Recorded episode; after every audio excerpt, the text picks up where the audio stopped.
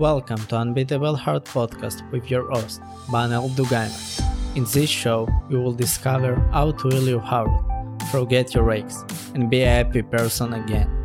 Before we start, I want to invite you to my Facebook group to meet people who are just like you, people who grow and learn together to fix their hearts. And now, let's dive into today's episode. After a breakup, people tend to give their ex too much importance, but the truth is that your ex does not matter. In this episode, I want to explain why your ex does not matter. It's your time to shine and to focus on yourself.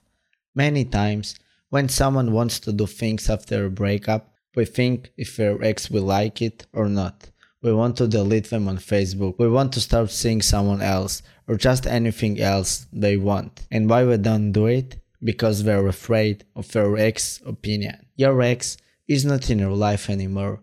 Why would you give them the power to decide what you can do in your life today? Stop doing things you think your ex will love and stop not doing things you think your ex won't love. Your life is your life. After a breakup, you have to think about yourself and be happy.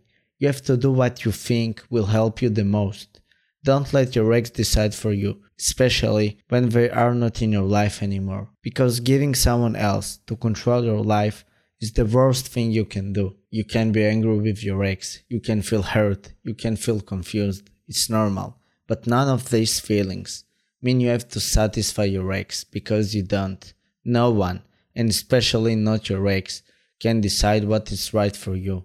Only you have to do it. Another thing you should stop doing is thinking about your ex life. You should not care if your ex has a new girlfriend. He is a free person and he can do whatever we want. You have no right to prevent it.